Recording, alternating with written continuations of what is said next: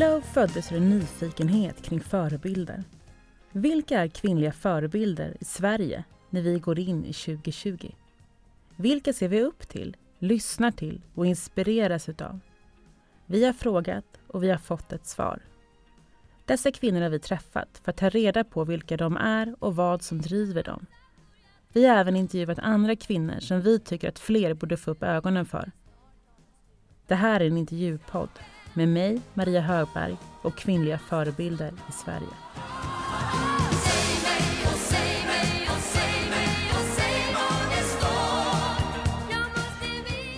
Vi bygger en ny värld varje dag, där våra beslut och handlingar sätter spår i historien och framtiden.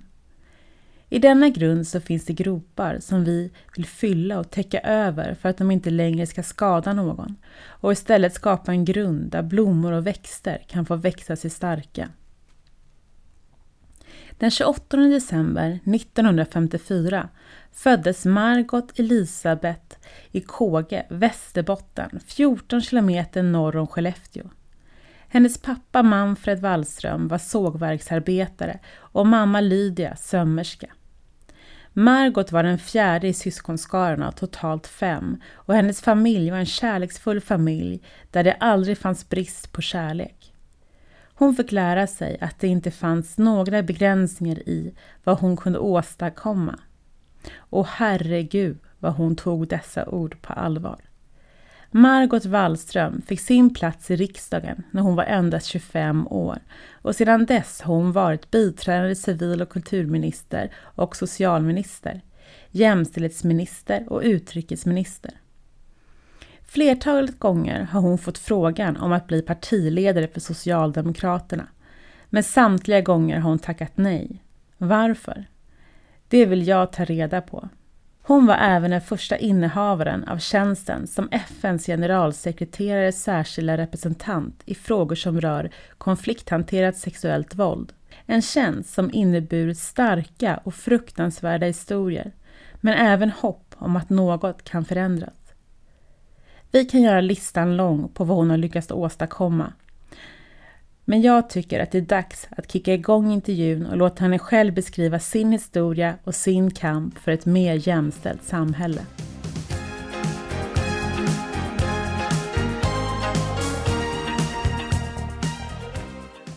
Hej och varmt välkommen hit! Tack så mycket! Ja, hur mår du idag? Jag mår väl oförskämt bra får man säga i dessa tider när många har det väldigt svårt och förstås eh, så många liv som har förlorats och människor som är sjuka och kämpar på. Då måste jag säga att vi har det ändå bra. Vi har en slags självisolering i Värmland och vi har vår yngste son med oss sedan ett par månader också här. Han råkade hamna här från Irland och mm eh, och blev fast. Så att eh, vi tycker det är trevligt. Men nära till naturen och så, det betyder väldigt mycket. Mm. Och du är ju med här idag för att du är framröstad till en av årets kvinnliga förebilder. Ja men så roligt och så förvånande och hedrande också. Eh, mm. Det låter ju fantastiskt. Mm. Är du förvånad? Ja, eh, jag tycker inte att jag har synt så mycket kanske på, på sistone så att det eh, skulle kunna leda till något sånt. Men det, det är roligt. Det är jättekul. Mm. Har du haft några förebilder själv under, under ditt liv? Ja, det, det har jag haft. Ehm, kanske inte som man tror, politiska förebilder så mycket som, skulle jag säga, inom kultursektorn, alltså författare och andra. Och eh, förstås så påverkas man ju mycket av sin mamma. Mm. Och, eh, jag, jag, tyckte ju att mamma var väldigt stark och ehm, kämpade på hela livet ehm, trots att det var, var tungt många gånger. Och ehm, så hade hon en väldigt eh, rolig humor. Mm. Så att vi skrattade mycket ihop. Det, mm. men, men annars så var det, var det snarare människor som som kom från kultursektorn som jag beundrade väldigt. Jag, jag, jag drömde nog om att kunna få skriva så småningom och, och Sara Lidman och sådana här var, var, personer som jag såg upp till. Tycker du förebilder är viktigt att ha? Ja, det, det tror jag. Um, och sen är det viktigt att ha ett nätverk omkring sig. Så att en, jag tror att det, det betyder ännu mer. Eh, man blir inspirerad av det som vi kallar för förebilder och sen kan man få stöd och hjälp av de som finns i ett, ett nätverk om, omkring en. Och till dem ska man ju kunna vända sig också när man är, är svag eller har det jobbigt och att det är motigt i livet. Eh, medan förebilden oftast kanske är rent utav eh, någonting som man inte kommer att någonsin kunna leva upp till. Men eh, det är ju ändå viktigt att, att orka drömma och att, att ha det klart för sig. Och jag, jag tror att det är så här, jag tror det är några saker som man kan säga att man då har lärt sig när man är i min ålder, när man blir pensionär. Då kan man säga att det, det är några saker ändå som jag kan säga att jag lärt mig. Jo, ett är att det är väldigt viktigt att det är viktigt att läsa böcker.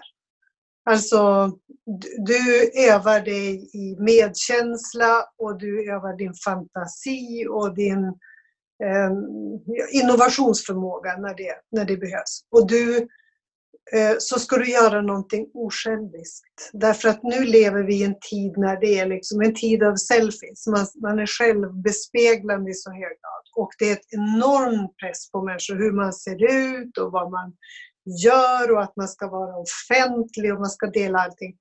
Men den stund som du faktiskt gör någonting för en annan människa helt osjälviskt så får ditt liv en annan mening och det, det betyder otroligt mycket. Det kan vara små saker det, och i sådana här tider, när det är kristider, då finns det ju också små uppgifter som man känner att man kan göra. Så ge hellre bort någonting än att du försöker att att få någonting hela tiden. Det, det, är mer glädje i det. Det låter banalt men jag kan säga att, att så är det verkligen otroligt viktigt att ha, att ha något som du gör, uträttar som är helt osjälviskt. Och sen förstås det här som jag tyckte alltid att det är viktigt att lära sig språk och resa och sådär. Se sig omkring. Nu är ju det inte lika lätt men, men snart ska vi väl kunna göra det också igen.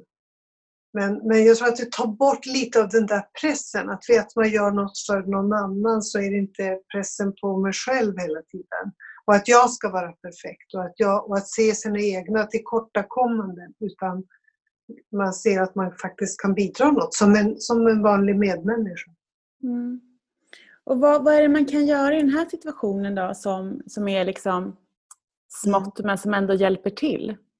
Ja, men du kanske kan hjälpa till med sånt där som att eh, leverera mat till eh, gamla eller du kanske kan, kan hjälpa till med någonting som är just i kultursektorn där man också försöker att glädja mm, man kanske kan ta en kontakt med kommunen och höra om det finns någonting som, som man skulle kunna göra för att hjälpa eh, till i den här situationen. Och, och, i normala fall så kanske det är sånt som har att göra med miljöinsatser eller det finns, det finns massor. Eller att hjälpa till med läxläsning eller att ställa upp och vara kontaktfamilj till någon. Eller, det har vi själva prövat på och det var otroligt viktigt. Mm. Ehm, jag tänker så här, du är uppvuxen i Skellefteå i en ganska stor familj. Vad var det liksom som du fick med dig där som du har eh, haft nytta av i din karriär eller i ditt liv framöver?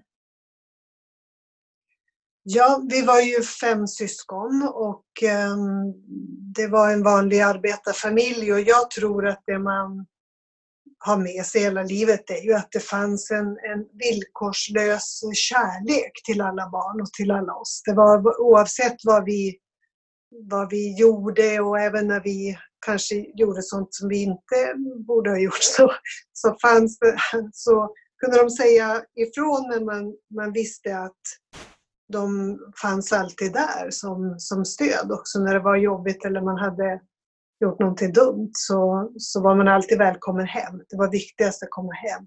Så att de, de, vi, vi visste att de fanns där för oss i vått och torrt. Mm. Hur märktes det då? Att de fanns där och att du kände den här liksom, kärleken och så? Ja, med, med små saker tror jag. Att de försökte att skapa eh, stunder och tillfällen när, när det var väldigt tydligt att vi skulle hålla ihop familjen. Alltså budskapet till oss var ju också väldigt tydligt. Somna aldrig osams. Ni ska mm. göra upp innan ni går och lägger och kom ihåg att den här familjen och syskon, de tar man alltid eh, hand om. Och de ska man alltid visa liksom, respekt för. Mm. Och det är så mycket som vi slogs också, för det var ju tre mm. äldre bröder och så var det syrran och jag. Och det var ju, vi hade ju eviga, ja men ständigt så bråkade vi. Men vi, det, det var alltid så att vi gjorde upp och så var vi sams eh, till sist. Och eh, att vi har hållit ihop också genom hela livet sen. Så att det, det, var någonting i det där som, som gjorde att vi, eh, vi blev väldigt sammansvetsade trots allt. Mm. Du pratar ju om din mamma som en, eh, som en stark förebild. Vad har du fått med dig från din mamma och respektive din pappa för egenskaper eller för värderingar? Var de lika eller var de olika? Ja, väldigt olika och jag tror att jag kanske på ett sätt är mer lik min pappa än min mamma i mina karaktärsdrag. Så är det nog så. Men um, min mamma var um, Ja men hon, hon fanns alltid där. Det var ju så här, de jobbar ju hela tiden. Även, även om min mamma inte hade liksom ett lönearbete, ett traditionellt arbete, men hon gjorde ju massor med saker hela tiden. Hon sydde åt folk, hon var sådär, det hette ju hemsamarit på den tiden, som åkte till mm. gamla och hjälpte dem. Hon plockade bär och gjorde allt för att liksom få inkomster i hushållet också. Så var det ju då på den tiden. Och, eh, ehm, så, så, vi såg ju hur hårt hon, hon jobbade men ehm, vi behövde aldrig tveka om att hon fanns där för oss och liksom den kärlek som, som vi kände. Och sen var det pappas uppgift många gånger att straffa oss. Det var, det var ganska otacksamt om du tänker för pappa. Då kom han hem trött från jobbet och det var så här, nu ska du säga ifrån för att nu har de gjort det och det. Så det var alltid mm. pappas roll. Hon la över det på din pappa? då, ja, då skulle han stackaren straffa oss för någonting som vi hade gjort under dagen. För det tyckte inte mamma var så roligt att behöva hålla på. Så då låstes vi in ibland, eh, syrran och jag särskilt, när vi hade bråkat mycket. Då, då låste han in oss en stund i eh, ett, kammaren som det kallades. Fick vi vara där en stund tills vi... Så frågade han, är ni snälla nu? Ja, det, då fick vi komma ut. Men, eh, men jag tror att jag tror att man vet det där. Att man eh, har en, en familjegemenskap, att man har den här kärleken alltid. Mm. Och det, de bryr sig. Men har det varit så för dig och din man också att ni har haft de rollerna? Att det är du som har... Verkligen. Nej, verkligen inte. Utan jag måste säga att det är ju kanske det är fantastiskt att leva i ett äktenskap som nu är väldigt långt, som vi har haft och aldrig någonsin har varit oense om hur vi ska uppfostra våra barn. Eller hur vi ska leva tillsammans i en familj och hur vi ska ha det med barnen. Aldrig. Jag vet aldrig att vi har haft en enda konflikt om det. Och det är ju otroligt eh, viktigt och fint att ha det så. Och vad är liksom grunden i eh, er syn på barnuppfostran? Ja, men det är det där som jag sa, villkorslös kärlek. Att, att barnen ska ju veta att, att de är älskade, att vi alltid kommer att bry oss om dem. Så även om de skulle komma hem och ha gjort någonting väldigt olämpligt och sånt händer ju också i nästan alla familjer. Man, man ja, men de är ute och kanske dricker för mycket ikväll eller man har gjort någonting annat som är, som är fel, så vet de att de vågar åka hem. Att det är bättre att, att göra det. Mm. Eh, så att eh, det, det, är, det är inte alltid bara det materiella utan det är verkligen det där att veta att någon alltid finns där och bryr sig om mm. Du har ju haft en fantastisk karriär och gjort så otroligt mycket. Och du gav dig in i politiken redan som 16-åring. Uh, hur föddes det intresset? jag är ju uppvuxen, uppväxt i en tid som var väldigt politisk. När jag gick i skolan och började gymnasiet, då var det ju Vietnamkriget, det var allt det som hände i omvärlden. Och egentligen så var det internationella engagemanget det som också tog mig in i politiken. Att vi, vi brann för att hjälpa människor i Chile eller eh, vi följde med vad som hände i Sydafrika och mot apartheid och sådär. Så det var det som väckte ens engagemang. Men det var ju också en tid som var så hoppfull för att vi tänkte att allt är möjligt. Och det var ju budskapet till oss också. Om ni bara liksom sköter er och pluggar och ni ska ha chansen att få studera även om ni kommer från ett, ett arbetarhem så alla ska kunna få läsa och bli någonting. Och gör ni det då, då, då finns det inga gränser för vad ni kan uträtta. Och det var ju också Eh, jag, jag tror att det var någonting som sporrade oss allihop. Men det fanns ingen politisk tradition hemma, det kan jag inte säga. Det var inte så att min mamma och pappa var politiskt aktiva eller fackligt aktiva. Mm. Men du säger att det fanns liksom inga gränser vad man skulle kunna åstadkomma. Och nu när du liksom ser tillbaka på, på din karriär, ser du att det har funnits några gränser med vad du har liksom kunnat åstadkomma? Ja, det gör det ju alltid um, ens egna personliga gränser. Vad är det man, man klarar av eller orkar med eller, eller kan. Uh, men det är ju ändå, ja det är ju nästan surrealistiskt om man tänker tillbaka att jag kunde väl aldrig föreställa mig det, att jag en dag skulle bli utrikesminister i, i, i Sverige eller att jag skulle uh, få ha de uppgifter som, som jag haft både i FN och alla resor som man har gjort och fått se sig omkring i, i världen. Det hade jag ju aldrig kunnat, kunnat drömma om. Så det har varit en fantastisk eh, livsresa så, verkligen. Mm. Men när du har fått, liksom, när du har gjort din karriär, har de här stegen känts naturliga för dig? Eh, eller har det varit så här, men oj, ska jag, ska jag få den här tjänsten eller den här positionen? Jag tycker alltid att, att det jag har gjort just då har känts som det roligaste jag någonsin har, har gjort mm. och varit med om. Eh, och jag har inte jag kan ju inte säga att jag har haft liksom en, en sorts karriärplanering och tänkt att nu, nu vill jag absolut göra det. det. Det har jag inte. Eh, och ibland är det en hjälp kanske, att man inte är så, visar att man, har, att man aspirerar på en viss, eh, viss post och så. Eh, och ibland har man fått övertalas och jag tror ändå att jag har åtföljts av ett sunt tvivel också. Jag tror att man ska tvivla för att man kanske känner efter mera inom sig. Vad, vad tycker jag är rätt här? Och att jag, jag har känt att jag vill ändå följa mitt samvete och min övertygelse. Så jag kan nog vara också ganska envis när det gäller, när det gäller de frågorna. Ja, för jag tänker, du har ju fått frågan att bli partiledare för Socialdemokraterna några gånger, men du har valt att tacka nej. Ja, det har, det har inte passat liksom i, i mitt liv och jag, jag har en aning av och har kunnat se vad det innebär. Och då är du ju på något sätt livegen. Du har, du har väldigt lite eget utrymme, personligt utrymme. Och jag, jag tror att, och där är jag väldigt lik min pappa som mm. hela livet kämpade för att också ha ett, ett personligt utrymme. Någonting som inte alla andra ska, ska bestämma över. Och jag kanske också kände att det det skulle man inte ha mycket kvar av om man tog på sig en sån uppgift. Jag, jag, tror att det måste vara rätt. Stjärnorna måste stå rätt och eh, det måste passa i ens eget livsmönster eh, faktiskt för att ta på sig en så stor och viktig uppgift. För då vill man ju göra det bra. Mm. Rollen som utrikesminister, när du, när du fick den då, hur, liksom, hur tänkte du efter innan där och hur gick tankarna innan du tackade ja till den? Nej, men det har ju varit en fantastisk eh, upplevelse. Fantastiskt eh, eh, viktigt och meningsfullt. Och tänk att kunna säga det om mm. sitt eh, varje dag.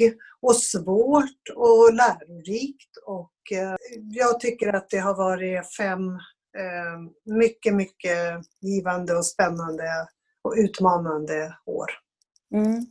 Och den feministiska utrikespolitiken lanserades ju precis efter du eh, tog den här tjänsten. Vad, vad innebär den? Ja, men det innebär för det första insikten att om inte fler kvinnor är med i fredsförhandlingar och som fredsbevarare så kommer inte, kommer inte att bli fred. Mm. eller en hållbar fred. Så att nu pågår det så mycket diskriminering fortfarande mot kvinnor och det är därför som det hör ihop med utrikespolitiken, att förstå vilken roll kvinnor har i både krig och fred. Och därför så måste vi också ordna så att kvinnor eh, blir lyssnade på, att de blir tagna i anspråk och eh, fullt ut med hjälp av alla våra ambassader se till att de har samma rättigheter, mänskliga, rätt, lagliga rättigheter i alla, överallt. Att de är representerade och eh, att resurser går eh, för att möta också deras behov.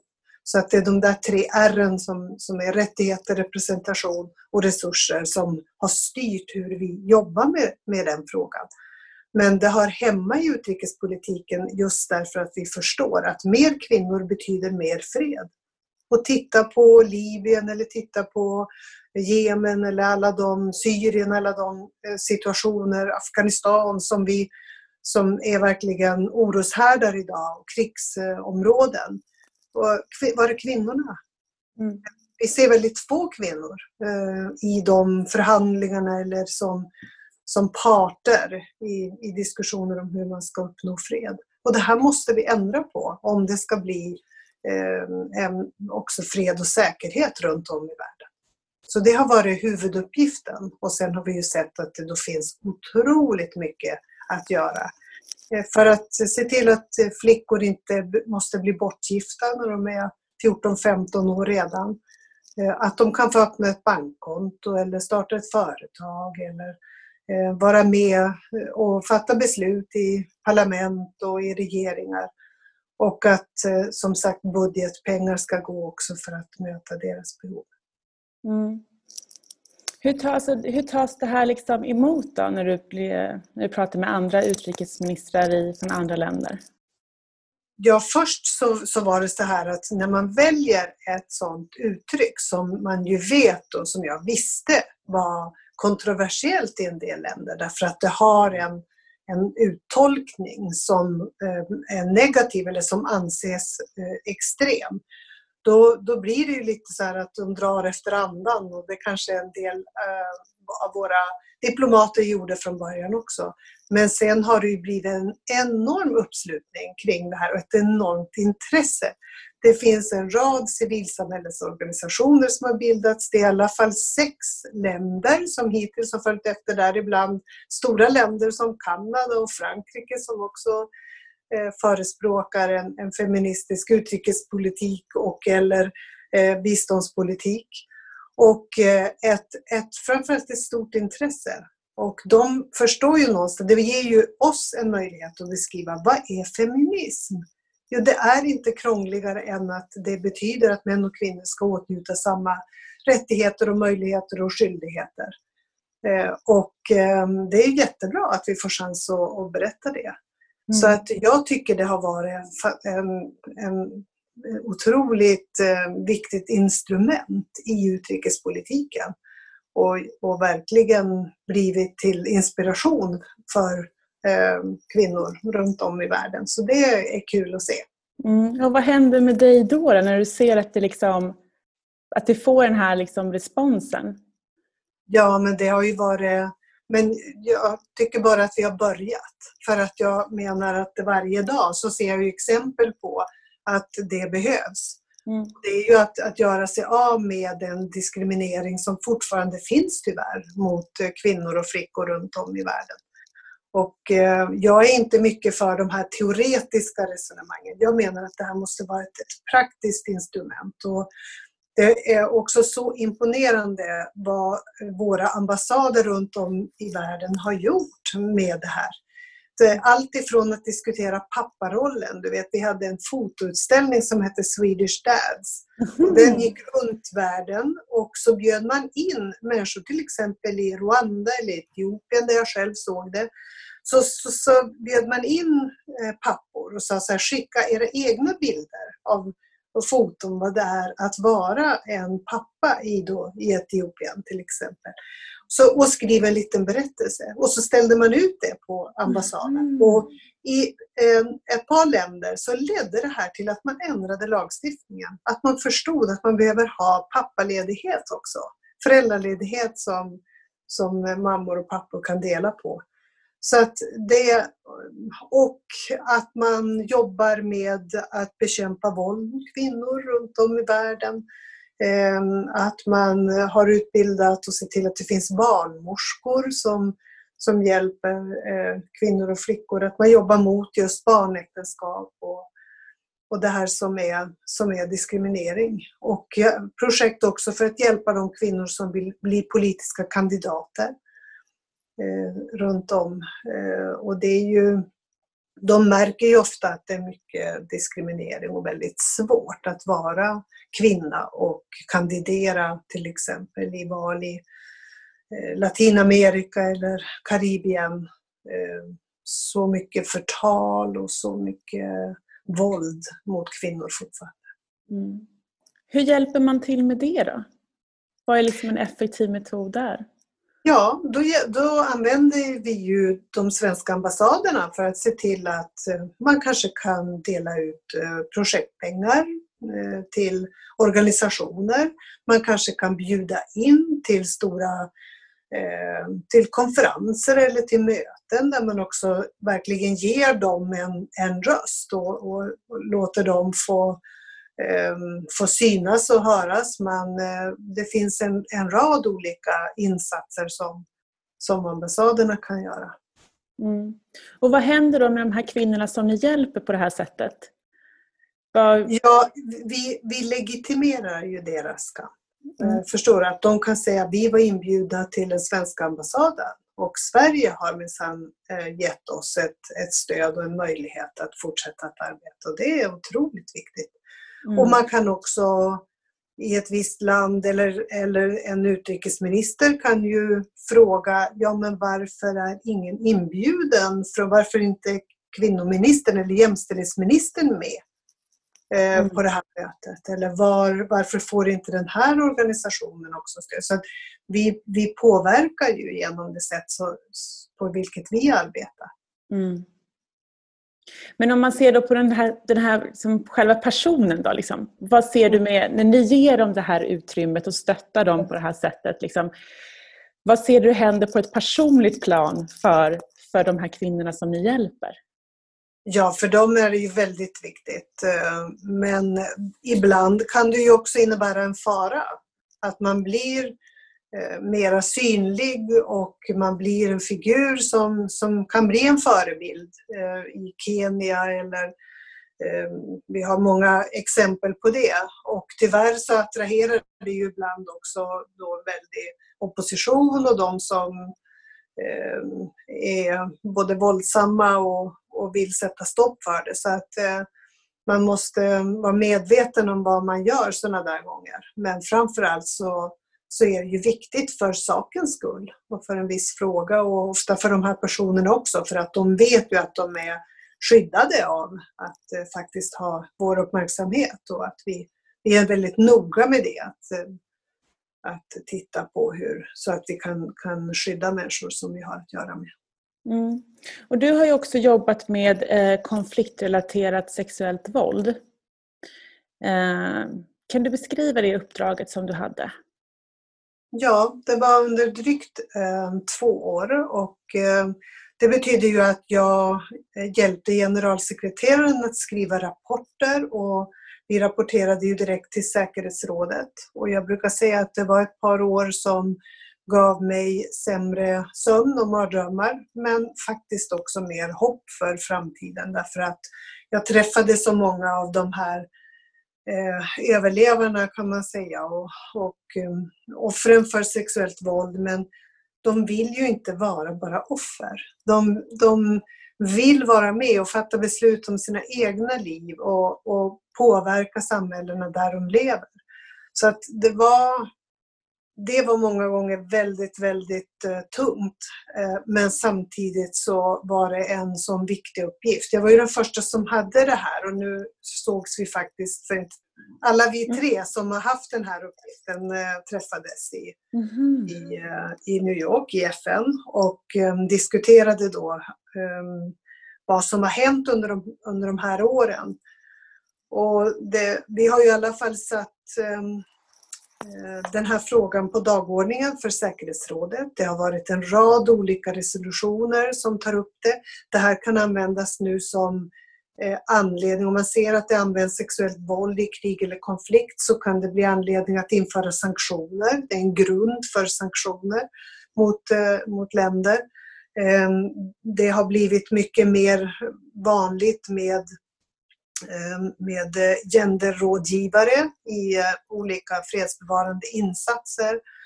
Och ehm, jag tror att frågan har, har satts liksom på världens eh, dagordning på, på, ett, på, på ett sätt. Men det ironiska är ju att när man börjar jobba med det och man sätter, ehm, när man får till stånd olika strukturer och ett arbetssätt som är förändrat, då kan det också bli mer fall som rapporteras. Därför att då lönar det sig att rapportera det. Då, och då kommer det mer i ljuset än, än vad som då förut har, har varit dolt. Och det tror jag också att vi har fått se på sistone.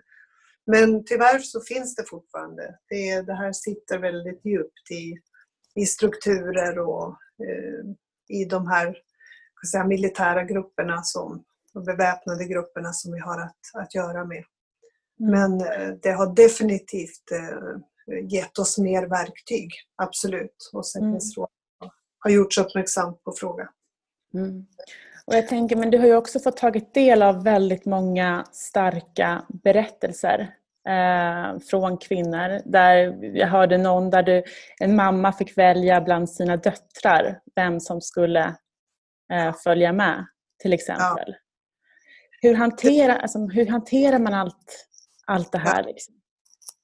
Jo, det var ju så väldigt många gånger och det här har ju varit några av de, de värsta konfliktområden och situationer som man kan tänka sig. Och väldigt, väldigt gripande därför det vi upplevde var ju att när vi kom och gjorde oss tillgängliga för sådana här samtal och sa att vi vill lyssna på er då fanns det ingen ände på hur, hur mycket man ville eh, prata med oss om och hur mycket man ville berätta för oss. Och då var det, då var det verkligen från hjärtat och det var, det var hjärtskärande historier som man måste tänka hela tiden och påminnas hela tiden. Jag är här, inte för att jag ska gråta med dem, Även om vi ju gjorde det också ibland, för det, det skulle bara vara en gråsten som inte hade kunnat bli, bli rörd till tårar av en del av berättelserna. Men man måste snabbt byta också till rollen eh, och eh, eh säga att eh, Alltså, jag är här som representant för FN. Det jag kan göra är att ta med mina berättelser tillbaka till säkerhetsrådet och till generalsekreteraren så att de får höra era berättelser. Och det satte jag en ära i att göra också i eh, rapporterna och det sätt som jag mm, tog vara på allt det som vi hörde. Men, men det var, ja men det, det där glöm, kommer jag ju aldrig att glömma. Det där bär man med sig. Och vi fick ju trösta varandra förstås också i teamet många gånger. Eh, därför att det, det är sånt som det går nästan utöver vår fattningsförmåga hur man kan göra sådana här saker mot medmänniskor och mot eh, helt oskyldiga civila eh, kvinnor och barn också många gånger. Mm. Förändrades din syn på världen i och med den här, den här liksom, och få ta del av alla de här berättelserna? Kanske inte min syn på världen men det här fenomenet eh, har vi ju fått eh, liksom tränga in i och förstå. Vad är det som gör att man använder sexuellt våld i krig och konflikt. Och varför är det så effektivt? Och, och, varför fortsätter det här och hur ska vi komma åt det? Därför att det har ju varit praktiskt taget ostraffat. Och nu så införs ändå så att säga, straffsatser och man, man ser att eh, det också blir rättsliga processer. Inte alls i tillräcklig utsträckning men det har, det har eh, ändå rört sig i den, i den riktningen. Och det, det gör ju att man, man förändras av sådana här upplevelser, absolut. Mm. Men jag, jag har tänkt mycket på särskilt den där, Ehm, den där kvinnan som berättade om att hon blev liksom, var tvungen att, att, att bli utvald av, av sin mamma. Och, eh, och sen så ehm, minns jag också i Colombia så var det en kvinna som berättade om hur hon hade utsatts för eh, ett övergrepp av en, ett eh, gäng soldater och sen hade de kastat henne i en säga, ravin eller det, det rann en liten flod längst ner i en ravin. Och eh, de var ju säkra på att hon var död där nere men hade bestämt sig för att, att leva och, och ville berätta och kom tillbaka och blev en otroligt stark liksom, advokat för för kvinnors rättigheter och att slåss mot sexuellt våld. Så att jag tror att man måste gå hela kedjan tillbaka. Vad kommer det sig att män agerar på det här sättet? Hur ser man på, på, på våld och på sexualitet och på, på alla de här sambanden som blir eh, väldigt svåra och, och viktiga att prata om. Mm. Men hur, hur kommer det sig att, man, att män agerar på det här sättet? Hur kan, de liksom, hur kan de rent psykologiskt göra det här? Ja, det har vi frågat väldigt många. En del kan ju inte det. Och då tar man till andra saker istället. Det här är, är våldsutövning och maktutövning måste man ha klart för sig i grunden. Eh, och det tar sig ett sexuellt uttryck. Det är inte det omvända. Det är inte sexualitet som blir våldsam utan det är så att säga, makt och våld som tar sig ett sexuellt uttryck. Och då, ehm, då i Kongo så, så gjorde man ju helt andra fasansfulla saker. Då kanske man förde in brinnande föremål eller sköt en kvinna i underlivet. Eller, ja, tyvärr, jag måste nämna det ändå, men det är sådana såna saker som, som det blev istället. Eh, och ehm, det här handlar ju också om hur ser det ut då, till exempel i arméer eller väpnade grupper. Vad använder man för, för ordergivning och vem är det som är ansvarig och att man måste komma åt även på högsta nivå de som ger order om det här eller tolererar det. Och jag tror att det fortfarande finns tre så att säga, missförstånd som vi jobbar med när det gäller de här frågorna. Och det ena är ju att det här skulle vara ett mindre allvarligt brott. Eh, att man våldtar någon. Därför att soldater som blir eh, anklagade för eh, våld, sexuellt våld, de, de använder ofta som argument men jag kunde ju ha dödat henne. Mm. Alltså att det här är ett mm. mindre allvarligt brott menar de, så argumenterar de på det sättet. Det andra är ju att det skulle då ha någonting med sexualitet att göra och då blir det liksom tabu. Då blir det svårt att, för många att, att ens ta upp det. Då, då får man liksom inte prata om det. Eh, och det tredje argumentet är ju att ja, men det här har funnits i varje krig och konflikt sedan historiens gryning, så varför det, det bara är så. Men boys will be boys ungefär så. Eller att det här är liksom krigarens belöning på något sätt. Och det här finns i berättelser, till och med i Bibeln så, och framåt, så finns det här liksom beskrivet som, som företeelser. Men det betyder ju inte att det är okej okay för er. Mm. Så, så var det ju med slaveri och annat också. Mm. Så att um, det här är verkligen någonting där vi har att bekämpa alla de här olika fördomarna och, och eh, vanföreställningarna om eh, sexuellt våld. Och hur håller man sig liksom rationell i det här? Alltså saklig, alltså att inte mm. få ett känsloöversvall? Nej, men man, man, som sagt, man måste tänka, man är ju en representant för, för FN. Och eh, som sagt, ibland då då får man eh, dela tårar med, med också gråta med dem men man måste påminna sig så snart som möjligt om den roll som, som man har. Och eh, vi, är ju, vi var ju ett väldigt eh, fint team som jobbade ihop och eh, vi hade hjälp av varandra och, och bearbeta också det som hade hänt och prata mycket om det. Så att, eh, jag, jag, tyckte ju att det var också bland det kanske det mest livsavgörande och det viktigaste jag någonsin har gjort. Och det är klart att det också inspirerar mig att, att faktiskt bestämma att vi, man behöver ha en feministisk utrikespolitik.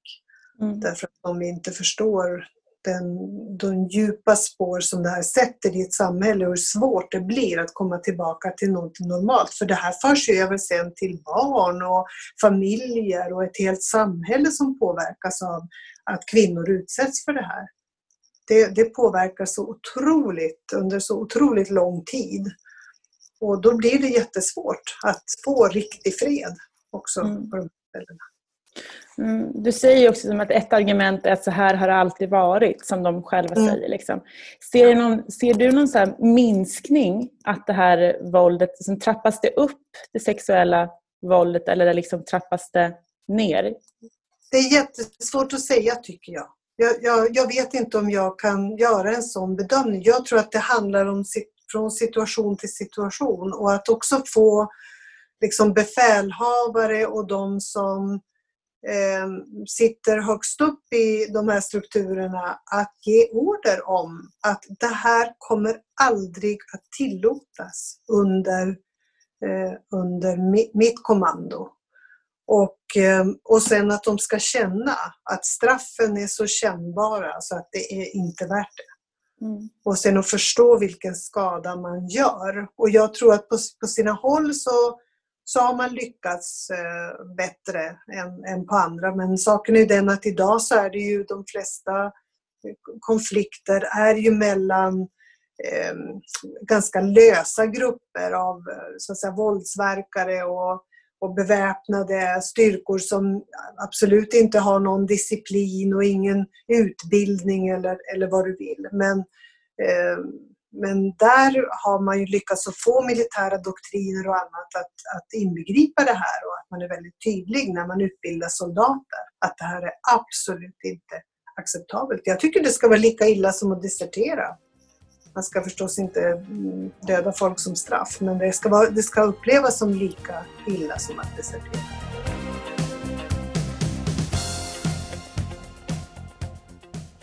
Ett träd som vuxit upp och nu står där och låter oss andra få luta sig mot stammen är Margot Wallström.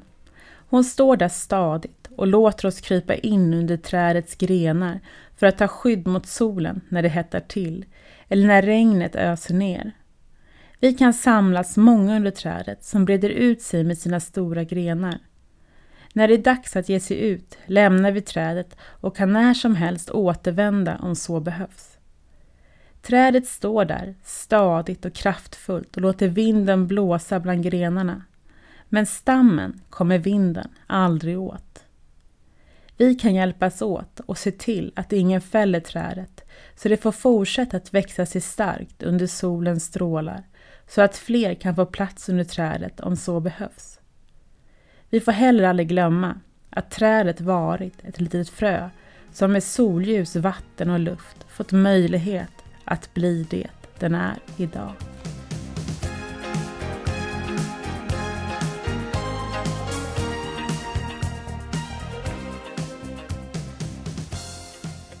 Nu liksom, om, om, man tänker på den situationen vi är i nu med den här pandemin som, som råder över världen.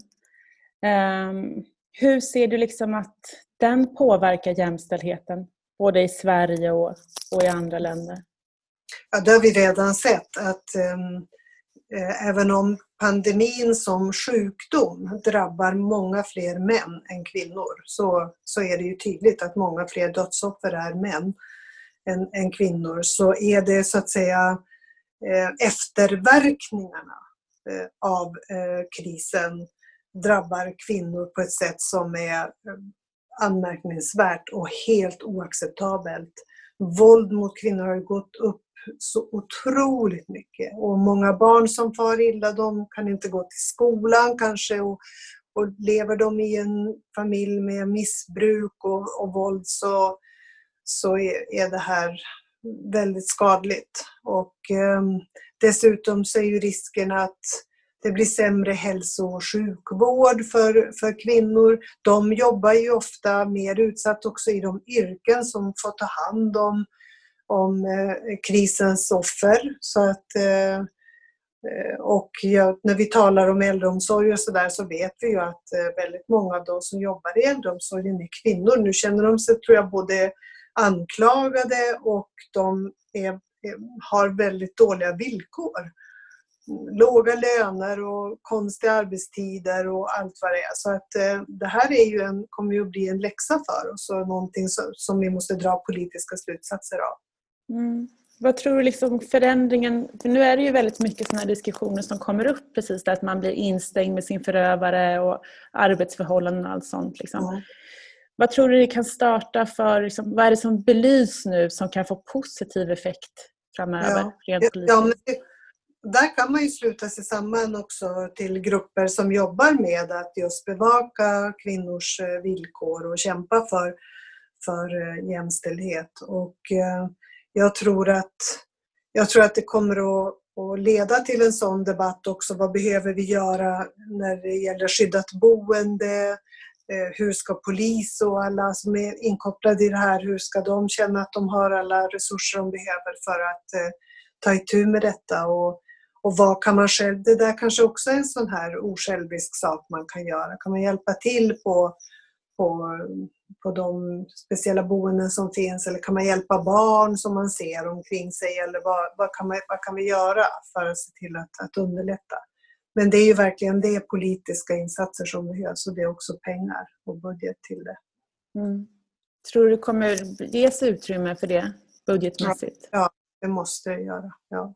Mm. Det tror och ja, jag försöker också att vara med i några sådana här kretsar av, av eh, före detta ministrar och andra som, som ändå är väldigt engagerade i samhällsutvecklingen för att eh, skriva brev till olika eh, regeringar och till FN-representanter och så och säga att ni måste se på det här nu. Ni måste se till att det blir en uppföljning och att vi, vi gör någonting bättre i fortsättningen. Mm. Om man tänker liksom på den erfarenheten du har från, från, från hela din karriär liksom, och så ser vi på Sverige nu liksom, och det jämställdhetsarbetet som, som görs. Vad är det viktigaste att lägga fokus på framöver för att få ett mer jämställt Sverige? Ja, jag var ju en gång i tiden eh, jämställdhetsminister för väldigt länge sedan och jag hittade eh, lite gamla eh, handlingar och dokument från den tiden. Och då tänkte jag att den dagordning som, Eh, som jag hade då, eller som vi satte då, den, den är tyvärr inte helt uppfylld, eller i vart fall så, så behövs det fortfarande insatser.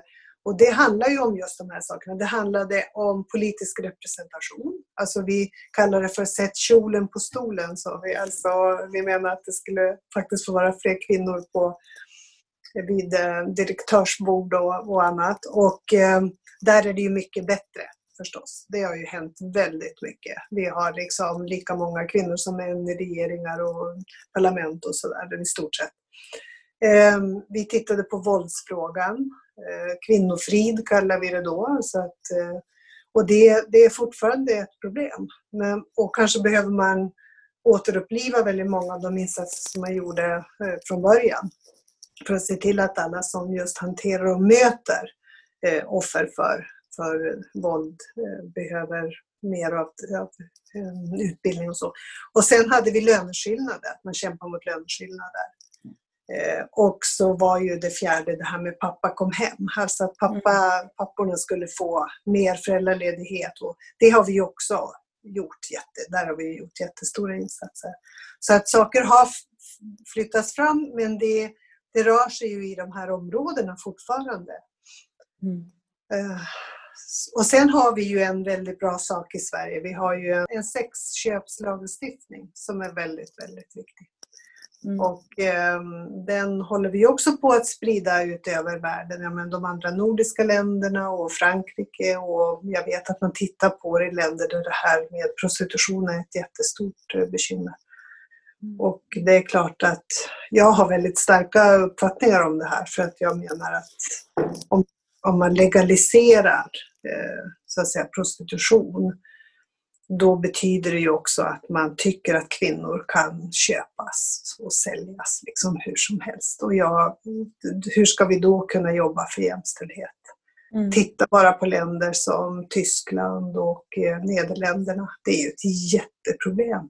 Man har alltså dessa mastodontbordeller med eh, kanske 5 till 700 kvinnor. Och 90, över 90 procent eh, är ju från andra länder. Det är, de är ju inte från Tyskland. Det är ingen som tycker att det här verkar ett jättekul jobb. Och ingenting av det man trodde med att legalisera har ju förverkligats utan det har blivit ett helvete på jorden för de här kvinnorna. Det är helt fruktansvärt. Mm. Så att eh, nej, jag tror faktiskt vi ska vara väldigt stolta över vår, vår lagstiftning men vi måste också fundera över vad, vad är det som gör att... Jag, jag tror att, att um, pornografin, våldspornografi och annat, man måste faktiskt börja fundera över sådana saker. Mm. Om man tänker på straffskalan då för de män som köper sexuella tjänster? Mm. För de allra flesta så tror jag att det är så att det största straffet är skammen. Att de blir gripna för det här. Och jag tror att det är bra att det finns liksom kanske både bötesstraff och fängelsestraff. Därför att det måste också vara, det måste fungera i vardagen. Det måste fungera för de poliser som ska jobba med, med de här sakerna. Och jag, jag tror att om du gör om du gör liksom att det omedelbart är ett fängelsestraff. Jag vet inte riktigt vad... Man ska tänka igen det väldigt noga. Jag tycker det är bra att det finns strängare straff och att man utdömer strängare straff ibland. Men jag tror att det är bra att straffskalan innehåller olika, eh, olika straff så att säga. Mm. Men jag tänker på det här med böter, de är ju inte så höga idag. Nej, att ha högre böter så att det mm. verkligen blir kännbart. Mm. Kanske man ska göra det istället. Men jag, jag bara, jag har följt med polisen ut mm. på ah. Av eh, insatser och okay. eh, lite vad, vad, vad det är de, de gör och eh, hur, hur det ser ut. Så att jag tror att det måste bara vi måste hitta liksom ett system som är genomtänkt och som får rätt effekter. För det ska, vara, det ska ju vara normbildande och mm. avskräckande det här. Mm. Så, men vi vill ju inte att det ska ta vägen någon annanstans bara. Utan vi vill ju verkligen att, att man ska kunna göra insatser. Jag tror att man ska se över den svenska lagstiftningen så att den blir bättre i att hjälpa offren. Att de här tjejerna tas, tas om hand. För den stora majoriteten är ju unga tjejer från andra länder. Och eh, hur gör vi för att inte de ska falla tillbaka i, i det här beteendet igen? Mm. Men om man ser då tillbaka liksom på allt du har gjort och allt du kommer göra framöver, för jag kan tänka mig att det kommer vara mycket också. Liksom, vad är det som driver dig? Ja, men jag tror att det är någonting som väcktes när jag då var väldigt ung och kom in i, i politiken. Och så förstod man att ja, men kan, man kan göra skillnad. Att bry sig om betyder att, att man faktiskt kan göra skillnad. Och eh, att det är viktigt att var och en av oss gör någonting. Även om det är en liten sak så, så är det det som skapar också ett samhälle. Och, så det är nog... Och sen tänker jag, vad, vad ska man lära nu barn och barnbarn? Um, nu blir det ju barnbarn framförallt. Vad, vad vill man signalera till dem? Ja, men man vill väl visa att man bryr sig. Eh, om samhället som vi lever i. Att man bryr sig om miljön, att man, att man tänker på det som ska ge dem en, en bra framtid också. Mm. Så, men vad det är som det jag vet inte, kanske också väldigt, jag är nyfiken. Jag tror att jag är, i grunden så är jag nog en väldigt levnadsglad person och envis. Mm. Men hur lyckas du liksom, för du, hur lyckas du få människor att lyssna på dig och hur lyckas du få igenom förändringar? Vad är det som du har som gör liksom att det får så stor effekt? ja, jag vill reta upp en massa människor också antagligen och inte alltid lyckas det så bra som man skulle önska. Utan, men jag tror att om de ser att det kommer från hjärtat, att man menar det, att man är uppriktig och att man försöker så gott det går att liksom leva som man lär eller vara, alltså vara trovärdig. Um, och sen måste man ju prata så att folk kan förstå vad man säger.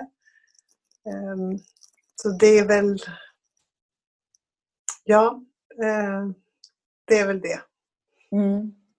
För det är ju många som vill mycket eh, och som kanske inte exakt vet vad, vad man ska göra.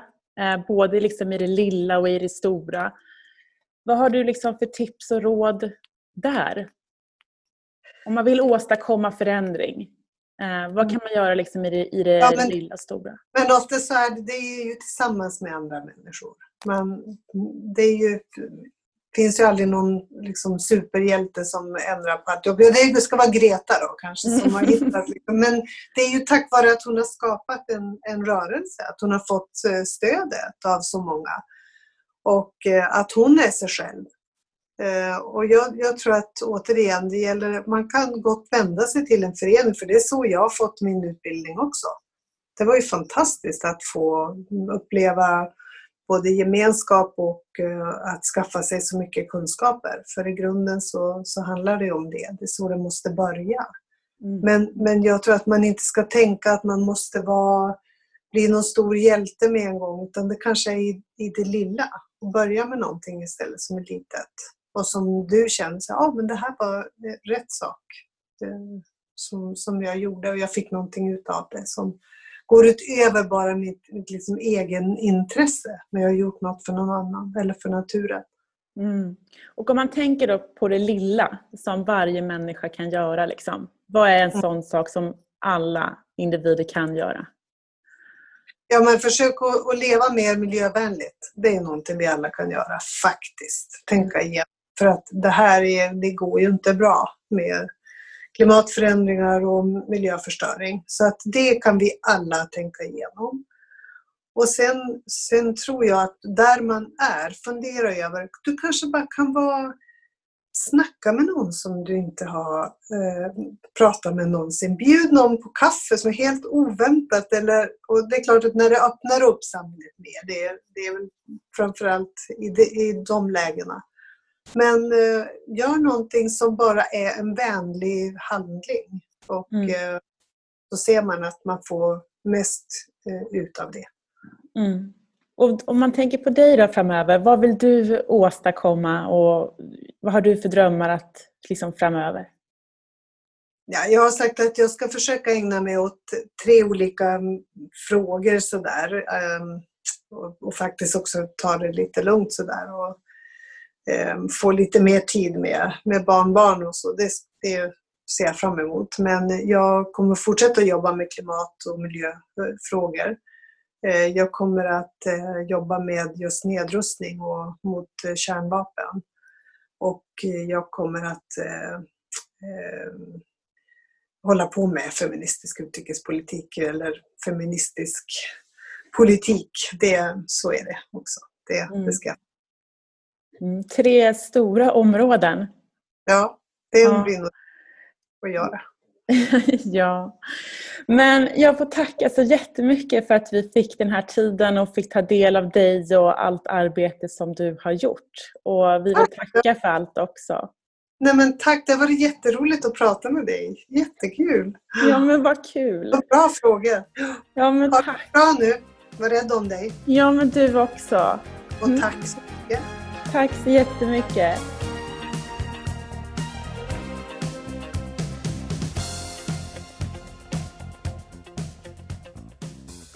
Hur ska man sammanfatta Margot på ett rättvist sätt? Hur ska man kunna beskriva det arbete hon gjort, både i Sverige och i världen?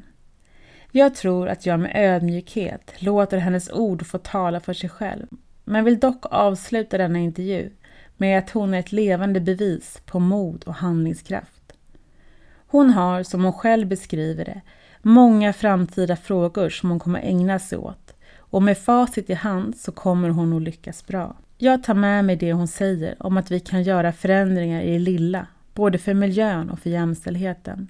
Det lilla kan vara det stora och om vi ska fylla en grop med jord så kan en person göra det själv. Men vi kan också gå samman och ta en liten näve jord och lägga i gropen så fylls den upp mycket snabbare.